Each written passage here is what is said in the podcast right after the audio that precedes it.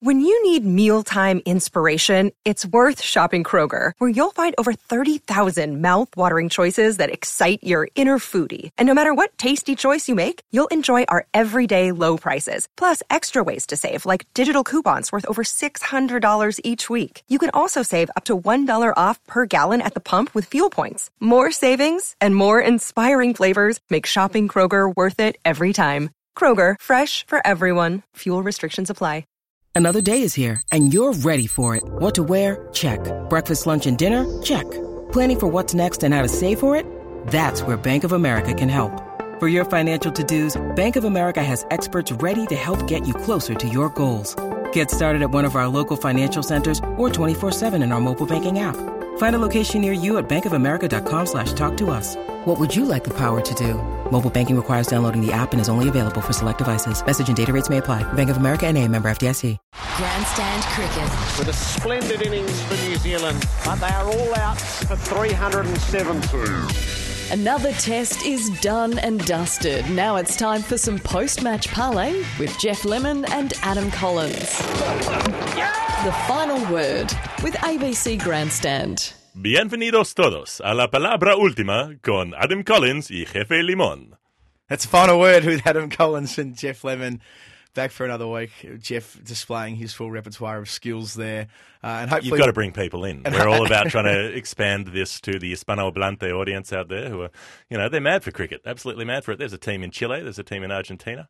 Well, I- we should maybe we should uh, at some point or another make a point of exploring Hmm. that, given the, your your vast skills, Jeff. They play in about Div 6 of, you know, the, the, the ICC's various worldwide leagues. Well, we've seen yeah, how quickly you can you can go up and down the leagues. Canada, for example, who famously uh, won a World Mm-hmm. Cup game. Did they win that World Cup game where John Davison? Made, actually, I don't, I think, don't they, think did. they did. I think West just Indies knocked them off. He made the fastest World Cup 100. Yeah, which was Um, 69 balls, if memory serves. It was a wonderful, wonderful evening watching a former Victorian cricketer make the quickest. Wasn't it? And uh, and was it was it Vasbert Drakes who pulled in the catch? There was a ridiculous one-handed catch at long off to end the innings um, on one of those small Caribbean grounds. Now, I, I can't believe we've just spent two minutes talking about John Davison. But what I would Vasbert about Drakes. John- I mean, don't get me wrong. But, but I'm going to say this isn't the first time I'm going to mention John Davison in this podcast. This podcast that will indeed include chat about India squad, which was announced a couple of days ago. Uh, the one day international series between Australia and Pakistan, which is two fixtures in. Big bashes, both women and men. We're into the final weekend of those two competitions. We'll take that all to you today, but we'll start with India, and I might just start with John Davison. Didn't expect to, but we've come this far. what I will well, say it's is, a little like the Canadian batting order. They didn't expect to start with John Davison either, but Well, well, well, John Day isn't going to India. I, I read a press Okay. release about an hour ago, which which indicated that they're taking uh, Sridharan Sriram, which which he's gone to previous. Uh, tours with Australia, uh, previous ill-fated tours with Australia as the spin consultant, and he's got the Mm. with- gong. did he go to Sri Lanka? Uh, I think Murali went to Sri Lanka. Mur- did he well, not? Murali was in Sri Lanka. He didn't have to go. Well, that yeah, was one of the advantages of Murali is that he, he's he's pre-packaged. You know, Uh, I- he's waiting. He's like the mint on your pillow when you arrive in Sri Lanka. Murali's there. Yeah, well, I know, I know that he has been involved in, in previous Australian tours of the subcontinent and, and surrounds in, in recent times, but that means Davison's not going. So, Mm. and also uh, um, the, the one Monty Panesar. There's reports in the Australian newspaper Mm. today that he's being um, turned to by Pat Howard after a report that Steve O'Keefe's a bit of a fan of uh, Monty's, and they've got a relationship, and, and they're going to let that flourish between now and when they take off for uh, take off for India in about three weeks from now. Speaking of things on your pillow, maybe Minty Panesar. Oh gosh. I I want to talk about Monty Panesar and pillows and uh, what, and, and anything to do with nocturnal Monty Panesar all day long. what I'd really love is if they got mixed up and they took Monty Morgan, who's the front man from Client Liaison, yeah, the sort of '80s pastiche trash band that's that's getting a really uh, good run on Australian radio at the moment for some supremely cheesy efforts. Uh, give them a give 'em a YouTube. In, in a fairly competitive field, this is the most esoteric start we've ever had to a podcast. We'll just roll with that. Uh, India squad. Let's focus here, Jeff. Sure. get on the- Yep. we, we had a, we had a bolter last week. We said there must be a bolter, but with the benefit of reflection, I'm not sure whether Mitchell Swepson is necessarily a bolter. He's young, so obviously Greg Chappell's a bit Mm-hmm. of a fan of the young players. He's from the pathway, air quotes. He's, Okay. Shane Warne talks him up on television all the time. Which we know I last was the time decisive factor. Well, we know last time Shane Warne talked a bloke up, uh, Michael Beer was in the test side three weeks later, and his name's Mitchell, and it obviously affects the True. Mitchell the Mitchell quota. The Mitchell We've lost quota Mitchell Johnson. raised, Mitchell yep. Marsh has been out of the side, and we we, we always are aware of Dan Liebke's Mitchell Mitchell watch. And the Mitchell slash Marsh ratio is good. We've got two Marshes now in the squad and three Mitchells. It's it's solid. So, So- maybe this Mitch, Mitch Swepson from Queensland, the 23 year old leg breaker, pl- wasn't such a smoky after. I played well in the A tour. To be fair to him, took, took wickets in the A tour uh, over the winter, averaging 19. Mm. You, know, you can see why they've picked him. Also, he plays at the club, at Trevor Hohns' club in Yes, he does. Queensland, which may be a factor in terms of making him a bit more known, a bit more visible. Yeah, familiarity. Uh, Daniel Brettig made this point on, Yeah. on Twitter. I think in that uh, r- influence on Chris Rogers' career might be to do with that club background initially. Not that Mm-hmm. he didn't have to make a ton of runs to make the side, but you know, if you know someone and know what they're capable of, Yep. at, least he's not uh, completely unknown quantity, and that's certainly the case with Hohns and Swepson. We could also say that he has Schweppervescence. We could. Um, a sparkling could. personality. You know, Um, hopefully he won't bowl too many sodas. I, wa- I, wa- I want to try and find a way to work in something to do with solo here, but you, you've got me. You've got me covered. Hilton Cartwright was left out of the squad for Mitchell Marsh. Um, I didn't expect that. I think I thought they'd just take Cartwright because, like, why not? Is the incumbent, winning side, all that jazz. But maybe it's a little bit like Joe Burns at the end of the 13-14 summer, made twin fifties at the SCG, and they left him out for the England tour on the basis that they thought it would be a better rounded squad, having some more experience with Shaun mm-hmm. Marsh, and that's essentially what's happened here with Mitchell Marsh, in that they want to have a guy with a bit more experience, particularly with the ball. I think they want more than experience. You know, they basically saw that Cartwright was bowling marshmallows at the SCG. Mm. Um, wasn't going to have any penetration with the ball, and you know, Mitch Marsh, while he's criticised by plenty out on the internet and so on, at, at least he can bowl above 140. Um, at least he can br- get a bit of speed through the air. He can get reverse swing if if the ball's treated properly, and uh, you know, he's batting at one day level has actually been really promising the last sort of 18 months or so, where his batting at test level has, has been poor.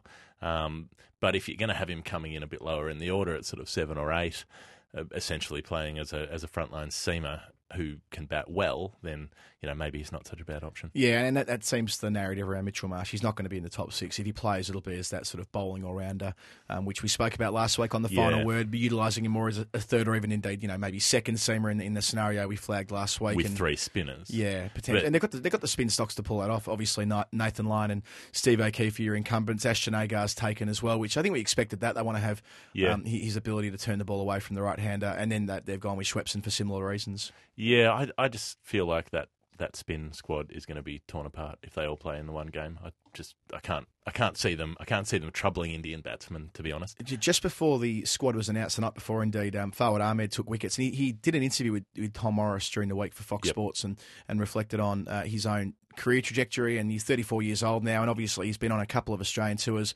most notably last year's Ashes, where he, where he got clobbered in those tour games. And he was a sure thing to play in that first test in the West Indies, going back to mm. the start of that tour. He was indeed. I remember the very first morning of that first tour game, he was, looked far more threatening than Nathan Lyon, and you know we were, we were convinced he was going to play the, the. You know, I don't know if this means everything, but Cricket Australia put him up as a, a pre-game interview two days before the Test match. We, mm-hmm. it was taken as assumed that Fawad Ahmed was going to play, and then he was clobbered by county attacks who really went after him, um, which didn't reflect well upon him he bowled poorly, as, you'd recall, Jeff. But nevertheless, he, he- Sure. he, he fell I off mean- the radar completely. But you look at the flip of that. That was also in a circumstance where Northamptonshire nearly beat Australia In by an days. innings in two Yeah. days. That's true, So but- but- but- nobody was playing well. No, no, I, I, yeah, I agree with you. I think that he, he's uh, using that sample size and saying, well, he's been on Australian tours and struggled, therefore, how could he play well Yeah. in, a, in a tour with as much pressure as India? That sort of excludes the idea that this guy's been playing in these conditions for the better part of his life. And Yeah. you'd, you'd think that with his, he's taken more Sheffield Shield wickets than anyone in the last four years. You know, it, it isn't the most logical conclusion. He hasn't played Victoria this year. I mean, I'm not going to deny Yeah. that it would have been out there as well, but I feel But like if you're in a worried about choice him between up on a tour and you're going to throw a 23, 24 year old in with no experience at all to speak of, you know, how is that any different? Yeah, well, well, that's right. And we saw last time last time around what happened when they took someone with relative, well, a limited experience in Xavier Doherty, who, who, who did struggle, and Nathan Lyon likewise with a bit more experience, albeit, but he didn't have the best tour himself until mm-hmm. the, the final Test match when he ran through them in Delhi, I think it was. So the, the leg spinner debate goes on. I, I do see a world where they might consider adding to that squad. They know they and they named 16. There was speculation in some corners of the media they may name 18. They've said that after two Test matches they'll evaluate whether they- need an extra fast bowler. 'cause they're only taking three: Stark, Hazlewood, and Bird. So I, I can imagine a world where Fawad does get the tap on the shoulder and taken over there, or indeed another fast bowler. Yeah, I, I, it just seems silly to have left him out, given that you know of anyone who's going to have some idea how to bowl in those conditions. Obviously, he hasn't played in in Pakistan for a number of years now, but he grew up there. He he was raised on those sort of decks. He knows those kind of uh, conditions pretty well. Um, why wouldn't you have him there as an option, even as a source of information and advice, Mm. uh, even if he wasn't going to play? Another who's picked on the basis in part of what they've done in India is Glenn Maxwell. We, we foreshadowed this last week that he might get the gong ahead of Travis Head because he bats right-handed, and they wouldn't want to have a chock a block uh, top six of, of left-handers, and that Travis Head would have added Yep. to that, and that, that seems to have been the prevailing view. He made 60 at the Gabba in a one day against Pakistan on Friday, which surely had no influence, but probably had some influence. You know what I mean? You, you just get the sense with these things that you know you, you, can never really rule out. Probably helped a little bit, and I suppose you know pulling out the cheeky reverses and looking pretty good against spin. He didn't look so good against spin in Melbourne when he ran past a straight one and got Yeah. bowled by it, but uh, nobody did look very good in Melbourne, really. Yeah, we'll certainly turn to that in a moment. But Matt Renshaw was confirmed at the top of the order. I think we can say he's going to open in the first test based on the comments around that selection. Shaun Marsh is in the media today uh, saying that he may need to find a spot down at number six, even, which, I mean, isn't completely crazy because Shaun Marsh played the bulk of his career at number five before he became a makeshift opener a couple of years ago. That, I mean, the idea that Shaun Marsh is a career opener is a bit of a misnomer. But where does that leave your bowling? You know, if if you Yeah. want if you want to have an all rounder, if you want to have that that extra, you're either playing an all rounder down the order with Wade at six, or or you're playing uh, an all rounder at six. Yeah, or, or they're leaving Usman Khawaja out, which is which is something you've mooted before, Jeff. And you know, Yeah. y- y- it's not completely outside. But the if you're going to bring him, you've got to play him. I mean, I, I, I was more of the opinion that maybe he shouldn't even go on the tour, given how badly he struggled in Sri Lanka. Yeah. Um, maybe he does need this chance to try to redeem himself and, and show that he's a good enough player to learn how to play in those conditions. But trying to do that in Test matches rather than you know in training is a a pretty ridiculously difficult feat. But why would they take him in the squad and then not play him in the side? Yeah, it seems likely he'll he'll play because he's a senior member of this squad, and, and we can't diminish his summer either. That, Oh, that hundred he made, summer. that hundred he made in Adelaide was was top shelf, and also the the ninety seven he made in Perth in the second innings. It's a long time ago now, but you know you build up a certain amount of cachet with performances Mm. like that, um, which are considerably more important than the second inning runs he made in, in Melbourne and in, in Sydney. The, the more Yeah. noteworthy ones when he was trying to save a test in Perth and, and trying to set up a test in Adelaide. That you know he, he's earned his opportunity to play. In, the- It's in- in also India. not unheard of to get a, a seaming pitch in India. Uh, there've been a couple at Mohali over the Mm, years, a couple of green decks. You know, when some some errant curator gets the shits and decides to just dish up something out of the box. Um, we're playing at a couple of new venues in Pune and Dharamshala, so don't really know what to expect from those as, as test pitches. Although we can predict what the BCCI will, will want of this, they'll want them to be, you know, your classic raggers, which do turn square. I they have to think want that's it. true because I think Kohli is against that. My my gut on it is that that was certainly something they've gone to in the past. But if you look at the England series earlier this summer, they were decent batting pitches. They broke up and spun later in the game. But Kohli likes scoring runs. He doesn't want to be out there scrapping out and, and trying to make forty and top scoring for the side. You know, he wants to be making hundreds. He he likes his stats. But this is it, isn't Um, it? We talked about it on, on the pod a couple of weeks ago. England's spinners got derided for their performance in India, but they had to bowl to Kohli, had to bowl to Pujara, had to Mm-hmm. Yep. bowl to Murali Vijay. But they bowled on reasonable batting pitches and they made pretty big scores. Um, but India just made bigger scores. But India spinners also ran amok. So at it- the end, yeah, but more Yeah. towards the end of matches rather than Right. you know England were making 400, 500 in their first innings in, True, in three Test matches. Um, the spinners came into it later and made sure that they couldn't close out games, but there was still opportunity to score runs first, and I think those are the kind of wickets that Virat Kohli, as the captain, will be wanting, and he probably gets what he wants. I mean, if you if anybody saw that game the other day, the the hundred that he made against England, chasing 350 when they were what, four for about 60, um, and he comes out and makes one of the most ridiculous hundreds I've ever seen. There are shots in that that don't have names, and they weren't sort of Glenn Maxwell style, completely made up, harebrained, like just jammed together with superglue sort of shots. They were they were classical and yet completely new. He was somehow like driving bouncers over mid wicket, like it, it- impossible stuff. Um, he- he's got this incredible aura about him at the moment, and I think they have to do what Kohli says. Yeah, the stuff we were accustomed to seeing him do in the IPL last year when he was just on another planet, really, wasn't Yeah. he, in the World T20 as well. But that's a tour that Australia leave for. In a couple of weeks, they go to a training camp in, uh, in the UAE. They go through to Mumbai for a practice match and they start their first test match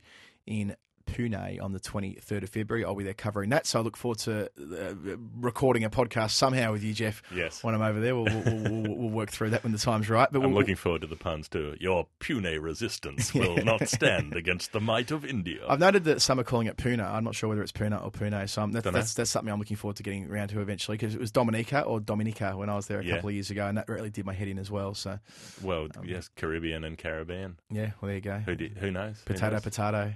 Yeah. Tomato, No, tomato. no one's ever said Who says- potato. I was going to say Literally. exactly the same thing. I, on, I think we've talked about this before, probably after a dozen beers at some stage. Uh, let, let's in let- the English language. Like, literally nobody has ever rocked up. If they do, you know that they're a Russian spy who hasn't quite got things right. And they're like, they almost got the accent down. There's some sleeper agent who's been living in like Milwaukee for 30 years. Yeah. And then potato, that's the thing that slips him up. Yeah, he heard the song once or twice when he was in, Yep. his, uh, in his training camp to become a spy, uh, and uh, and there he goes. Right, I'm going, I'm going to change colour of ball here, Jeff. We're going to talk about the first two one-day internationals played in Brisbane last Friday and Melbourne on the Sunday. Uh, in the first of those two rubbers played at the Gabba, Australia made 268, and that was enough. And I guess the main talking points there were Australia slumped to five for 78 early on. It was a fairly unimpressive performance from the top order before it was consolidated by Maxwell and then ultimately Matthew Wade, who made his first one day international 100 and did so in fine fashion, bringing it up with the final ball of the innings, 100 even from 100 balls. Yeah, played a gem, really, uh, Matt Wade. He, you you kind of wonder if we could just get him to wear the yellow clothes when he goes out for the test matches in India and, you know, might make things. Maybe he could wear the. I got a bit of a flip on this. Uh, they, Yeah. they showed on during the rain in one of those rain delays during the summer Okay. the Australia England 1990-91 Ashes Test match, uh, and and one of the clips from that, which I remember fondly as a kid, was Terry Alderman coming out to bat in his in his in his gold lid. He wore his yellow helmet out to bat in the Test match. So maybe we can get around it with that flip. If, if there's a precedent there, Yep.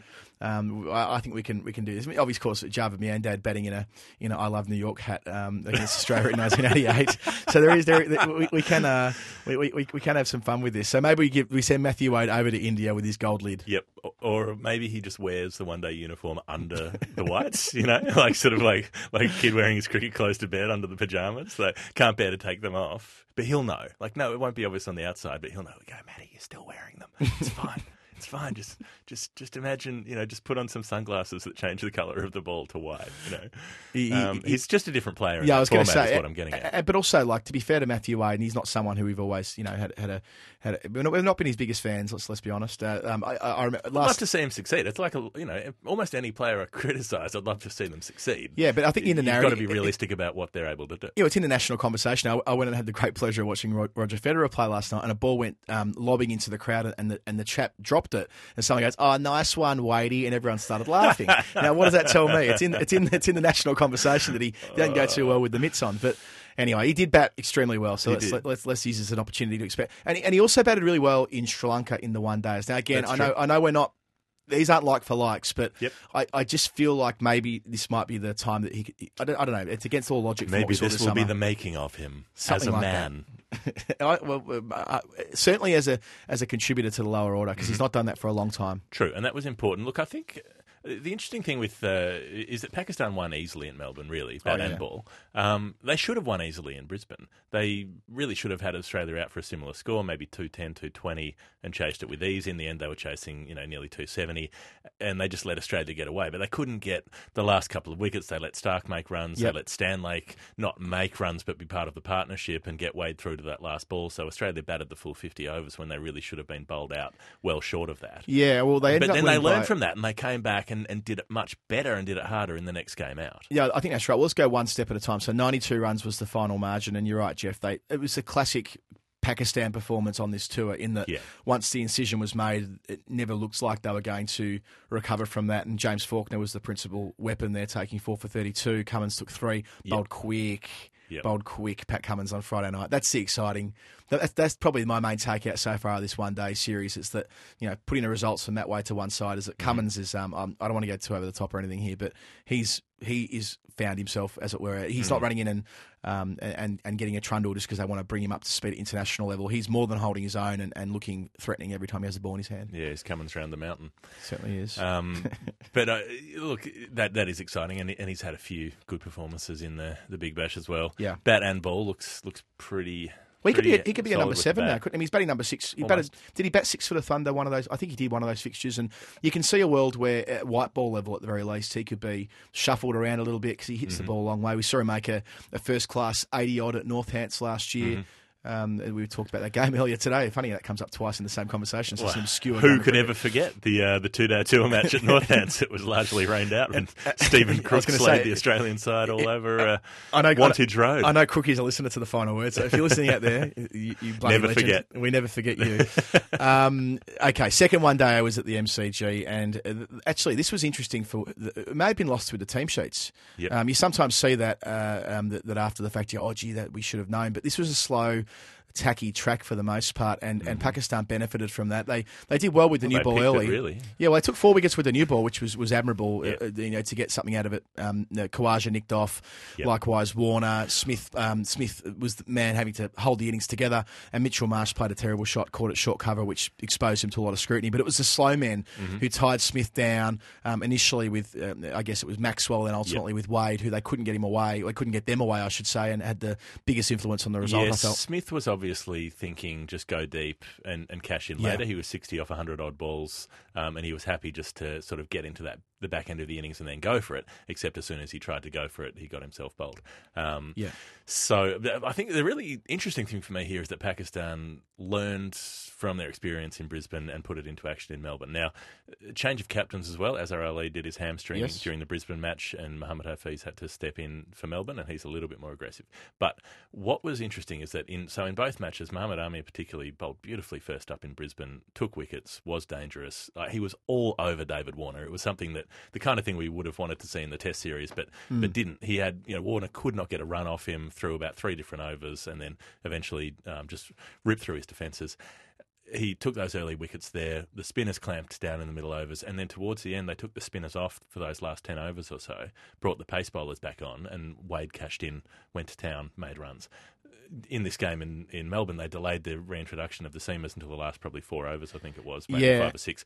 Um, but they really they kept they bowled more spin overs, they they bowled more tight tidy overs, and they just kept that uh, kept that scoring rate down, and eventually worked through the batting lineup. Yeah, it was 24 of 48.2 overs, so yeah, just on half was spin, and it included bringing Shoaib Malik on. I mean, Shoaib Malik, uh, who debuted 17 years ago, and knows a bit about knows a bit about how to bowl on the death, and he was bowling into the last 10, which is. Yeah. un- you, you didn't expect him to play that Well, role in that's this what they- side. yeah, and that is what they did that was different to Brisbane. Imad Wasim bowled later Yeah. as well. Um, you know, a couple of really like ridiculously economical spells for him just coming Sure. into the side, and, and he's handy with the bat as well. And Hafiz only went for 45 from his 10. He pushed those through. He's one of those guys, he bowls his overs in 75 seconds. You know, yeah, he- he's the he's David just- Hussey style. He of- just gets to the mark and just, and just bowls these little darts, and it's very hard to um, get on top of him early in and over. So um, it was it was a fine performance to hold Australia to 220 all out with uh, 10 overs, 10 balls rather to go Yep. that they missed after being bowled out. and Um, then finally not go silly with the chase. Basically, that um, that Pakistan coming into chase can fall over,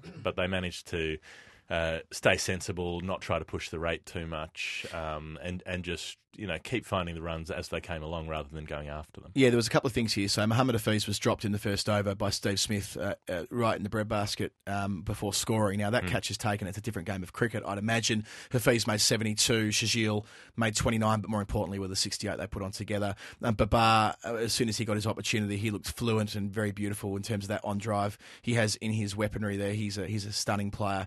Um, but they did lose two wickets in a hurry on 140 then, then 142. Uh, Babar and Mohammad Hafiz, who played a, a filthy slog, which sort of undid a great day of work for him. I felt at the time it opened the door for Australia, but this time, Also, um, also Babar just missed out on on a record there. He He, did, would have yeah. been the fastest uh, to a thousand runs in terms of innings. If missed he, out by about 40 runs, didn't he? Yeah, he needed to get 81, I think. So, Right. yeah, 40, 45 short. Um, but if he gets that in his next innings, he'll equal the record. I think it's Viv Richards' record, Wow, um, which it's not a bad record when you think about how much one day cricket's played. Yeah, absolutely. Uh, and then Australia did have their opportunity at that stage, but we mentioned before Shoaib Malik's experience over 17 years, and he showed that smashing the Australians from the get go, putting Josh Hazlewood back over his head. He saw it through 42 not out. And Umar Akmal likewise at the end. He was there on 18. So a fairly uh, a fairly um, emphatic win there for Pakistan, winning uh, by six wickets with the better part of three overs remaining. And more importantly, it's their first win on tour. We said they may not win a game out here. I know mm-hmm. I certainly said that, but yep. it was it showed a, it showed something. And I, I, like your point before, Jeff, about Mohammad Amir. It's like it took him a while to, um, to to have an influence on a game the way he did, but he did here, and it's belated, but it's welcome. Mm. And you know maybe he's got uh, he, he's sort of finally broken through. I thought he'd be spent by the end of this tour, but, but perhaps the shorter format suits him, where he's able to have that influence, you know, early in the game, a bit like like Mitchell Stark found it much easier to bowl in one day cricket for a long time, um, rather than the open expanses of tests. But can I get your opinion? Is is Umar Akmal like the worst cricketer to consistently get a gig. How does he still have a job? Well, yeah, he's he, been. He must be. He's I mean, just a horrible. I'm trying to think about player in terms of his his complete lack of application. His like it, the way that he uh, he was not out at the end in Melbourne the other night, but he just came out and had a bit of a slog. You know, hit a few away, got away with it, but that was fine because they only needed a handful to win. But the way he played in in Brisbane as well, just you know, coming out and again, just having a, a, filthy bash around of the ball, and um, he just doesn't seem to care. Not really in keeping with that side they put together around Misbah no. in, in the long form. Is I mean, he's been in and out of that side for. I'm taking a quick look at his uh, numbers here over, over the course of seven years. Never really able to establish himself. Probably played more one day cricket than you'd expect with a record with just a couple of hundred. So. Yeah, he's um, he, he's a devastating talent, but he's such a lazy player. Only 26 though, uh, so maybe this might be. You know, he's still got time to turn into something a bit yeah, later on. Maybe I don't know. I, I, think if you were, I'm just surprised at the kind of new Pakistan, the the the Misbah era, where it's all about accountability and responsibility and and doing the right things for the team, and and even their sort of looser players like Wahab Riaz and so on. They're still mm. they're still very much team men. They're not they're not out there for themselves. And, and Umar Akmal's a real throwback to that sort of completely irresponsible Shahid Afridi sort of era where it's just all about you. Um, and I mean, you wouldn't really want any Akmals in your team. There's a, you know, no. Just some uh, dubious history around so, some various doubts raised about uh, certain matches that um, his brother Kamran played in, and I, I, just all of those things combined, I'm surprised that he's still a feature on the international scene. I wouldn't mind seeing Shahid Afridi come back though. I think he's stuck on 399 one-day internationals, if memory serves me correctly. So get him out here for the last couple, the last three indeed. They are at Perth on Thursday, Sydney on Sunday. Not what they need. And well, I, I, wish I wish he'd come back. And it wraps no. up on Australia no. Day. Okay, give have a bit of fun, Jeff. we had saying, a bit of fun for 399 games. I'm always saying you don't want to have fun, Jeff. I'm always saying it about you. And the series finishes and Pakistan's tour finishes yeah. in Adelaide on Australia Day. This is the final word with ABC Grandstand. Final word, Adam Collins, Jeff Lemon. We're going to do Big Bash chat now. First of all, with the women, around where eight games were played. Six of the eight teams won one and lost one. The Scorchers won two and lost none. And the Strikers languishing at the bottom of the table, now eliminated from the competition. They lost both of their fixtures. But let's start with the marquee game. It was the game on television. It was a super over. It was a Sydney smash. It was the Thunder and the Sixers. It was a super over that was tied, Jeff. You couldn't ask for a better product, really, in terms of what we've been hoping we'd see on television for the Women's Big Bash League. Well, yeah. I mean, when you have a tied tiebreak that's and then you tie that and tie it again. I mean, they should have just kept going. Why not just have infinite super overs until somebody wins? Before we get into the actual game itself, I just want to give Channel 10 a pat on the back. So this game was scheduled to finish in time for their 5 p.m. Saturday night news. A big deal for for a commercial network. Their mm-hmm. their news bulletin on a weekend, one of the most watched shows all week, and they've made a decision to keep the cricket going until about 10 past five to watch that super over. The easy thing would have been to have said, you know, jump on the website and watch the end there, but they they went all the way through, and I think that again speaks volumes about the maturity of this competition that those sort of editorial decisions are being made as well. Yeah, great stuff. That uh, audiences are able to get hold of it, and uh, exciting times it was. I was particularly seeing um, Kim Garth get a run, the Irish rookie. She's Wasn't sort of, she fantastic? And she bowled beautifully, and she oh. bowled the super over. I mean, they they handed her the super over. Now she's, I mean, she's a very good player, but but she wasn't really, you know, a shout to make the team until a couple of uh, absences with the South African players well, leaving. Well, she, she was the Irish rookie, so I mean, she's with due respect to the program, and it's a very good program. You're not anticipating your rookies from the associate nations to play, and they've promoted her, and and and she's got. I know she's probably or, or to maybe sneak in for a game here or there that may not matter, but but to play a crucial role in a, a crucial game like that. And it could have been more. She took one wicket in in defending the 138 the Sixers that earlier put on the board, but let's deal with Garth first. She took one wicket, but had three drop catches, including one off her own bowling.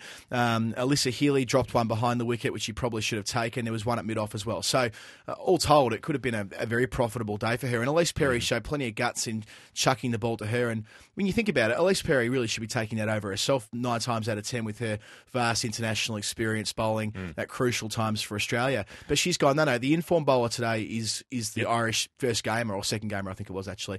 We're going to show faith in her, and she delivered. Not a single boundary hit off her in that in that super over, bowled every ball right on the money. Uh, and yeah, it wasn't enough to get them over the line, but it, but it, but it showed a lot. And what I thought at the time was that she's very quickly making herself indispensable. So you can imagine a scenario where uh, Marizanne Kapp and Dane van Niekerk come back into the mm. squad for the finals, and they go, "Well, we have to find room for Kim Garth because yeah. if she's going to bowl that well, they'll need her in the finals." That's right, and I mean, you know, perhaps it was part of the thinking was that that Perry knew that uh, the batsman facing her would would know her bowling a lot better, and, and maybe Kim Garth would be something unfamiliar and, and be a bit harder to get away. But uh, regardless of the tactical considerations, a fair old performance to come in as sort of the understudy's understudy and then steal the show. Once again, it was uh, Ashley Gardner who was the star of the show for the Sixers, coming in after Alyssa Healy was out for five and Perry um, was caught and bowled for 20. So Gardner made 54 of 41. She's been a revelation this season, Jeff. She hit three sixes and looks to be on another level completely to the vast bulk of players in this tournament. Supreme confidence, her second half century after breaking through on that milestone front uh, a couple of games ago, not far back, and she's going to be playing in the uh, the NICC, the Indigenous Carnival up in Alice Springs in February as well. I think representing New South Wales in in that side, so it'll be exciting to see how she goes up there. She put on 65 with Sarah McGlashan, her trusty, reliable number four there, who made 30. They she actually was stumps McGlashan by Alex Blackwell, who was standing in as keeper for, for mm-hmm. Claire Koski, who was dropped actually. Alex Blackwell can do everything though. Well, yeah, I think she can. Yeah, she's skippering this side as well. But she she called McGlashan back because yeah. she felt she'd obstructed her, which again, you, that's a, that's a very unusual piece of sportsmanship there. And it was some solid keeping. It's like a you know a sort of defensive shot. The ball drops just behind the batsman there. Blackwell's around from behind the stumps, picks it up and backhands it onto the stumps without looking. So it was a pretty great piece of fielding. But but in doing so, she yeah she'd impeded uh, McGlashan's route to get back into a crease, and so said, "No, no, don't worry about it. I'll pull the appeal." The Thunder were in complete control in the chase, principally due to Stafanie Taylor. She made mm-hmm. 68, batting deep into the innings, just 51 balls, a couple of sixes, doing as she pleased. The West Indian international had support from Alex Blackwell and Harmanpreet Kaur, who's um, we reported last week is going to be leaving the competition uh, at the end of the regular season, but there may not be a postseason for the Thunder, but we'll come to that later. Um, they had their chances, we mentioned before, but it went all the way to the, the last over where uh, a cool head was shown by Lauren Smith, the spinner, bowling to Erin Osborne and Naomi Stalenberg. Um, they scored eight off her, but no boundaries. So mm. I guess a boundary would have broken the game open for the Thunder and, and finished it, but they, they brought it into a super over. It was it was some you know good solid bowling from someone that's made a name for herself in this in this competition as well. Right. So you've got your super over, you've got Kim Garth bowling, as we said, doesn't give away a boundary. You know, they got eight runs off it, but uh, that just doesn't look like it's going to be enough in, in this sort of intensive end of a T20 game. Yeah, and it was the second over consecutively, so the 20th over of regular play and the first over of the super over where there were no boundary score at all. And then Healy goes out and smashes one first ball. They've only got five runs to win. They've got five balls to do it in. They, they look like they're going to cruise at home. But then she gets herself run out, running to the non-striker's end. She thinks the throw's going to the keeper, doesn't ground her bat. It looks terrible on tape. Yeah, I mean, she's just kind of of watching the ball, expecting it to go past her to the other end because they, you know, that was more likely to be where a run out was going to occur, and and in doing so, pulled up short and sort of was standing just out of her crease almost when she could have just reached out and been home. Instead, the throw goes to her end, gone, and then uh, Perry holes out shortly afterwards. Yeah, and then and I think Reakes was run out, so they did two runs off the last ball. Ash Gardner, our hero from earlier in the day, and she can't do it. A good bit of bowling at the death Counting back on boundaries, that meant the Thunder got over the line and kept their season alive. Uh-huh. Uh, I think uh, it used to be based on Oh, I don't really know what it used to be, but there was another way Wicket, of calculating wickets fallen. How many wickets, wickets fallen, lost but, in the regular? But, but, whatever it is, the new system is how many boundaries in regulation, if you like, and that was the that was the Thunder. So they. I also they like that to... the new system is you can lose as many wickets as you want because yeah. it used to be two wickets in a super over. It did, yeah. And then they're batting at three down. I'm thinking so you could actually lose six wickets in a super over if you really tried hard enough. So the Thunder season was alive until last night. Oh, well, sorry, Monday night, I should say. When and the, if they uh, were all runouts, you could get be like six for fifteen. I love I love how this compels. I know, we we exchanged multiple text messages about this, Geoff and I. I'm going to take you behind the fourth wall here. Geoff is fascinated by the idea of six, six wickets in an over in a super over. Yeah, well, I mean, six wickets in an over in any over would be great. but in a super, imagine if they're all runners. So it's like you, you're going for a three, you've run the first two, and you run I out. I promise you, I have imagined it because you've painted a very Yeah. evocative picture. Yeah. I have, ma- I have imagined Imagine it. it. 12 for six after six balls. Be amazing. Right. Make it happen, someone. Thunder. Back on track. I don't ask were, for much. To an extent. They had to play the Hurricanes down at Bellerive Oval and they weren't able to do it. Uh, even uh, Stafanie Taylor was um, out first ball that she faced. to Jules Hunter, one of our favourites on the final word. Um, they, were, they, were, they were still doing pretty well though, but, um, but they couldn't get beyond uh, 115 uh, due to some excellent bowling from probably one of the informed cricketers on the planet right now, Amy Satterthwaite. Uh, she took five for 17, uh, including Stalenberg and Farrell, and she picked up both Haynes and Blackwell earlier as well. Blackwell, who made 49, that was the crucial partnership of the Thunder innings. So Satterthwaite is doing it with both bat and ball at the moment. The uh, the uh, Hurricanes are able to knock that off relatively easily with Heather Knight, the England skipper, finishing with 34 not out. Yeah, Satterthwaite's just kind of ridiculous at the moment. Uh, does everything, does what she wants. So 13 wickets for the season so far with that fiver. Her first uh, five wicket haul. We've had a couple in the comp now. Actually, they've both been from the Hurricanes Yeah, because the Hayley other one was Hayley Matthews bowling her off spin the week before as well. So two batting all rounders principally have ended Mm-hmm. up with a pair of fifers. We mentioned the Sixers before, uh, having beat the Hurric- having beat rather the uh, the, uh, the Renegades. uh, no, let's get first things first. No, they, they're beat the the, Thunder. They beat the Thunder, but earlier in the week teams. they- they also beat the Hurricanes. Or sorry, I Yep. should say in the third of that little um, tryst, they beat the Hurricanes uh, for their I think it was their fifth win in a row to begin the round uh, on the Friday night there at North Sydney. Mm-hmm. Uh, that was Perry who made 60. No one else was over 16, but they didn't need to with the ball. They were never really in the hunt. The Hurricanes. Knight made 31. Later on, Hall made 42, but there was no real muscle from their lower order. I want to note there though that Sarah Aley uh, took three for 20, and I had a quick look at the wicket tally uh, before we came on air today. She's got 19 wickets at 13 at an economy rate of 5.63. That's the most wickets in the comp by a couple. It's, that's kind of came from nowhere. That's right. And she doesn't take fourfers. She doesn't take fifers. You know, she chips in with her sort of two, one, maybe a three here and there, which it's easy to overlook her. But she's uh, remarkably consistent, a bit like Morna Nielsen last season, the, the first big bash. Got didn't get talked about at all, and ended up uh, one of the top wicket takers in the comp. So the Hurricanes won one, lost one. The Sixers won one, lost one. The Scorchers won both of theirs. Now they were. Uh, they they were they were dominant uh, in both of their performances this weekend over in Perth at the WACA. Uh, they chased down 120 from the ailing strikers. The strikers struggling once more. Lottie made 31 and Tammy Beaumont made 27. So serviceable from their two England internationals, but nothing much around. But almost there. the only game in which they have been. I mean, Tammy Beaumont hasn't made a run. That, that's that. right. I, I, I don't think Tammy. I don't think Tammy will reflect too well upon uh, her time out in Australia this year. It's been an absolute shocker. Um, in the chase, uh, Megan Schutt picked up Bates early for two, but they were really no chance thereafter. It was the old firm: Villani twenty-seven, Bolton thirty-three, Heather Graham thirty-nine not out Mm-hmm. of thirty balls. I just want to make a point of Heather Graham as well. She's had a tremendous tournament with bat and ball. She played for Australia A, the Shooting Stars, over the winter. She can't be far away from an Australian start and a senior cap, I reckon. In that all rounder position, medium paces, hits the ball hard, makes runs it better than a runner ball. She might be one of these players that bounces out of the WBBL very quickly into international consideration. Well, yeah, if, uh, if Cameron Crowe's on the selection panel, she'll be straight in. But um, We, we could do that. We could do that again. We've done it before. We could do it again. can't help it. I just can't help it. Don't expect me to. I'm never going to stop. You know that. Yeah, well, well, hopefully we get Dirk Nannes on the podcast at some point, uh, and uh, we can try and tie this all together in, in a little bow on top. The Scorchers knocked off the Stars in their second fixture at the beautiful Lilac They were never in doubt there either, um, even though Villani was out early, and as was Bolton and Bates. They found another way home. This time it was Lauren Ebsary, who made 45 not out. She's been a very, very good recruit. And as if you don't mind, the Barnsley Express, Katherine Brunt, smashed 32 in 14 balls just because she could. Meg Lanning was back in the side. Well, she came back in their first fixture, but she was there as well, and she only made 12. Uh, and as we know, when Meg Lanning doesn't make runs, the Stars don't win. Uh, after their 20 overs, it was pretty grim. They only made 97, so the Stars lost that game. Although it is quite hard against Brunt and Shrubsole, the two best fast bowlers in the world. Well, yeah, I mean, particularly sort of death bowling, particularly just really putting the pressure on dotting up players. And yeah, as we've, we've noted a few times, the Stars have been better this year when, when Lanning hasn't fired, but uh, they've really sort of fallen away towards the, the second half of the season after some promising stuff at the beginning. So They, they, they did get a win up, I should note. They did beat the Strikers Yeah, in their second earlier in the the weekend. Strikers. Yeah, they did the double over them, but they're the only two wins they've had in their last six. So they made 125 Yeah. against the Strikers and held them to just 88. Indeed, they bowled them out for 88, and that was with Lanning only making 17. So maybe that belies what I said before. But yeah, the, uh, Jess Cameron made some runs there, but the the pressure against Adelaide Strikers isn't there. I mean, they've been absolutely awful this year. If if Sophie Devine hasn't made a, a massive score, and she, you know she's made a few, but they've been relying on her entirely. Yeah, so Charlotte Edwards made 35, so she's had a couple of good scores over the weekend. But um, it was probably the most significant thing to happen there was uh, the six for 25 that were lost in the last five overs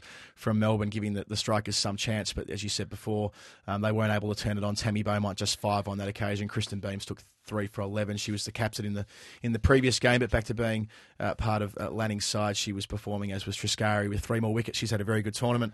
Triscari, she's sitting well up there on the wicket taking list as well. She's taken 12 at an average of 18, so she had a very good tournament. So the strikers are gone. We can consider them interred. Yes, uh, their, they- their run rate's shot, and they're on four points after uh, playing what seven, no, nine matches. How many games? No, no, no. played? The Strikers have played all bar. They've all played twelve now, so they're out of the tournament with There eight points. They've Yeah, only won sorry. three games Eight. from, and they lost. Uh, they they had two games rained out as well, so their, their points to- total is slightly inflated by the fact they had a couple of no result That's points right. added onto their total. Yeah, Let's so- keep moving forward to the Brisbane Heat. There's another side in the middle of the table who, um, who, who, th- you know, what do they say? The old uh, uh, flatter to deceive, if you like. Every time we think they're going to really push for a top four spot, they they fall back a bit. And there was another game, another weekend of that here. They had a, a pretty decent win against the Renegades, keeping them to just 102. Jess Jonassen, another player I was thinking, she's had a fairly quiet BBL, but she took three for 12 here and had a, had a really important contribution there, um, knocking over Danni Wyatt first ball and then Yeah. picking up. Uh, I think uh, Grace Harris was also out first ball later, but nonetheless, she she was crucial. And I had a look at her wicket taking list. She's Yeah, she's taken equal she's taken seventeen. Yeah, so I guess she's been very consistent with ones and twos rather than big bags as well. She hasn't made a lot of runs, is I think the issue, and we're we're used to thinking of Jonassen more as a uh, more with the bat after that, that beautiful Test match '98 that she made in, That's in. Canterbury last last not even last year, 2015, two yeah, years ago. blimey. Jesus, um, yeah. So she's what 170 run one runs at 19 is not a very good return for a player of her caliber with the bat. One who is performing for the Heat now more consistently is Beth Mooney. She made 45 off 39 balls at the top of the list. They made short work of that chase, the Heat, but they did lose their other fixture of the weekend. So the Heat uh, had to play the Renegades uh, a second time, and they were probably in decent shape before the rain, but the Gades required just 102 from 15 overs, despite the Heat making 125 there at AB Field. Um, Strano uh, did well to take three early wickets. She picked up Mooney, then Short, then Jonassen. They were five for 49 at halfway the Heat, so they kind of struggled their way through. Um, Kimmince made 39 and top scored there, sort of saved the day somewhat. But the uh, Renegades have done well chasing once more here. Rachel Priest made 44. They promoted Grace Harris, who made 19 and they did it kind of easy. They won with seven wickets to spare, with um, Danni Wyatt making some runs at the end. So I guess their their season remains mathematically alive, Geoff. Yeah, uh, the Renegades nine and a half points, thanks to the half point deduction of the ludicrous Cricket Australia uh, point shaving policy for over eights, which they only apply to women's cricket and not to men's cricket. So uh, sort yourselves out there; it's an absolute joke. Uh, but yeah, nine and a half points is what they're currently on. Should be ten. But so if they won their last two games, big ask against the Sixers. Um, you know, tough draw. But if they win those two, then they need three other teams out of the three teams who are above them. They need two of them to lose their last two. So those are the Hurricanes, the Stars, and the Heat. If two of those three teams lose both of their games coming into the last weekend, the Heat won't because they're playing the Strikers, but the Stars could against the Hurricanes. Um, so if, if, if basically if the Stars split it uh, with the Hurricanes, the Renegades are screwed. But if either the Hurricanes or the Stars can uh, uh, can can get a, a double there, and then the unlikely thing of the Strikers winning two, the Renegades come back. I guess the broader point here is seven teams are in contention coming into the final weekend. Only the Adelaide Strikers are, are mathematically uh, ruled out of making the final four, which is a really good sign for this competition. So that last weekend, as you mentioned there, Geoff, the Sixers are hosting the Renegades for two fixtures at North Sydney. Uh, so the best team in the comp there, the Sixers, they're well ahead on top of the ladder. They will play finals, definitely from where they are now. But whether they have the motivation to, I guess, win those last two games, we will see. Um, the Heat and the Strikers play twice at the Gabba. Um, from fifth, the Heat only really probably need to win one game, although they'd want to win two to, to lock it down. Um, whereas the Strikers obviously are out of contention. The Scorchers and the Thunder play twice at Lilac Hill. Um, the Scorchers are pretty much there already on 14 points. They're sitting in second. The Thunder, again, mathematically they could make it. They're on 10 points, but like you said before, Geoff, they need a whole slew of events to, to go their way uh, across the board there. And then we've got the uh, final games of the round, the Hurricanes and the Stars, two games on Friday and Saturday at Bellerive Oval. The Hurricanes, similar to the Heat, they'd like to probably just win one more to lock up their finals berth. They're currently sitting in third. Melbourne Stars, though, Geoff, they might be the ones to miss out. Mm, They'd, be, they'd be the one most likely to miss out, just just the way they're tracking at the moment. Um, you know, the wheels have fallen off this season. They they did play fairly well towards the start, and then they've lost it as we mentioned. So I wouldn't be at all surprised. The Brisbane Heat will lose the service of Smriti Mandhana for the finals if they make it, which is significant. She took wickets again this week. She hasn't made a lot of runs, but the Indian International and likewise Harmanpreet Kaur were able to report that they're both uh, going to be leaving in order to play to, to train rather in a training camp ahead of the ICC World Cup qualification tournament in February. Your thoughts on that, Geoff? Seems a bit weird to get pulled out for training when you could be playing really competitive cricket against some of the best players in the world.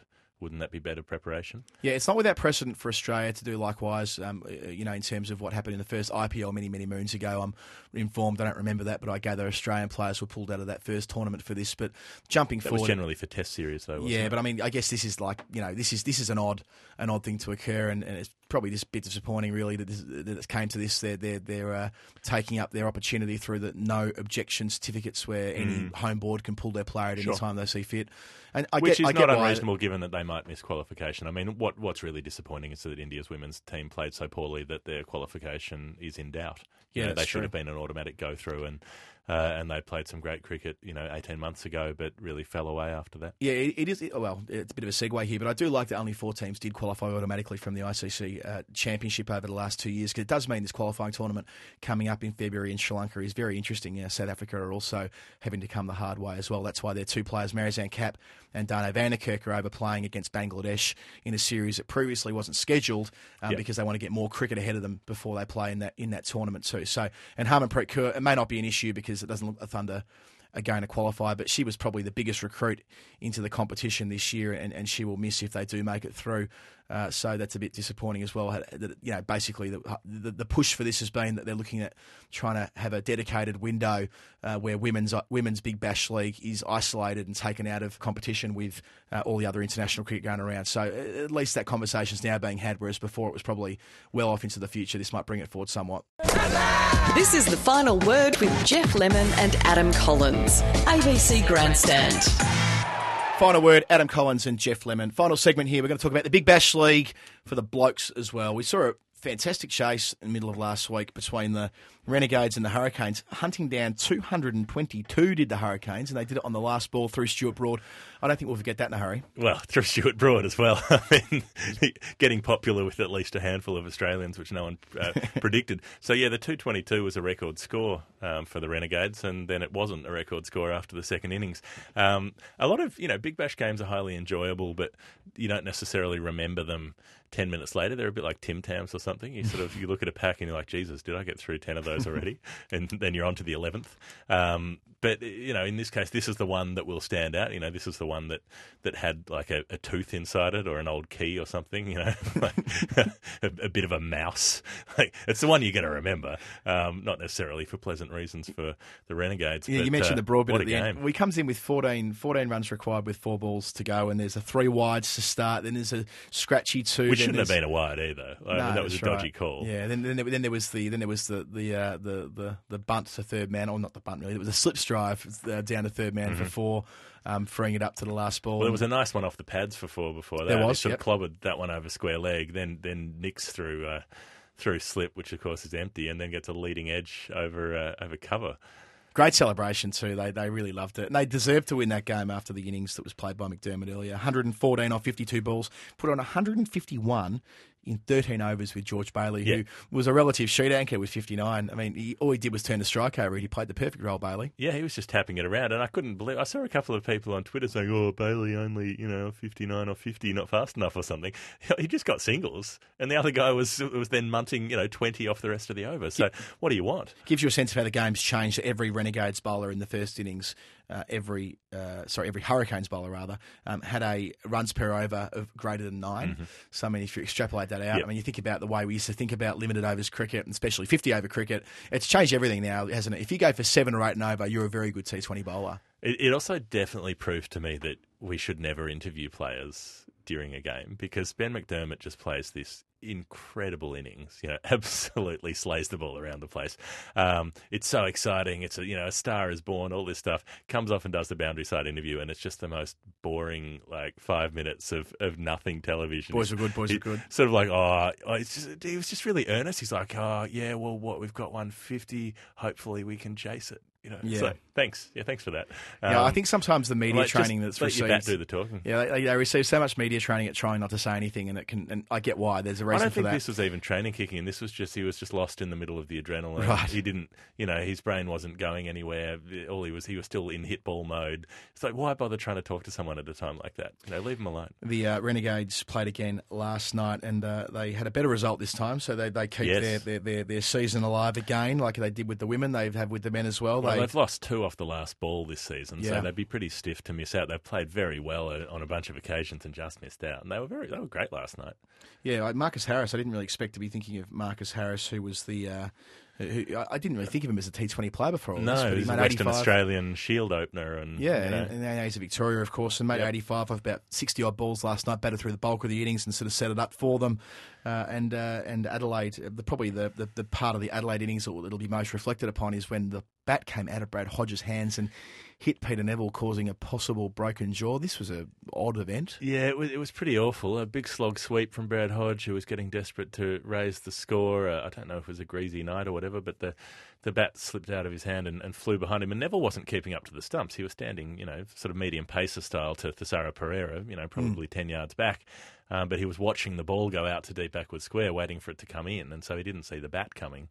Clobbered him in the side of the face more with the handle than the blade, but uh, he he went off with a huge swelling of of his jaw on the right side of his face, and uh, just a horrible thing to see happen to a player. Yeah, poor timing for Nevill, who's also missed out on the India tour. And the strikers are very much out of the tournament, so Nevill's side will live to see another day, but he probably won't. Well, Uh, also, also a bit awkward to have yes, Darren Lehmann and Mark Waugh on the commentary, two selectors commentating a partnership between Callum Ferguson and Peter Nevill, who they both recently dropped. And then later they're chatting to Aaron Finch, who's the, the Renegades captain. Oh, yeah, where are you going to put the slip, Finchy? You know, who they've also just punted from the one day team. Yeah, the, the, the, que- the, que- the quirks of the BBL commentary team is that we often see some of these um, exchanges between players and, and selectors who have, you know, just either left a side or coming into a side or competing for a spot. I wonder Just whether. everybody's doing every job. Like you go to get lunch at the Adelaide Oval and you expect to see Mark Waugh dishing up the chicken strips. You know, like how many gigs has the guy got?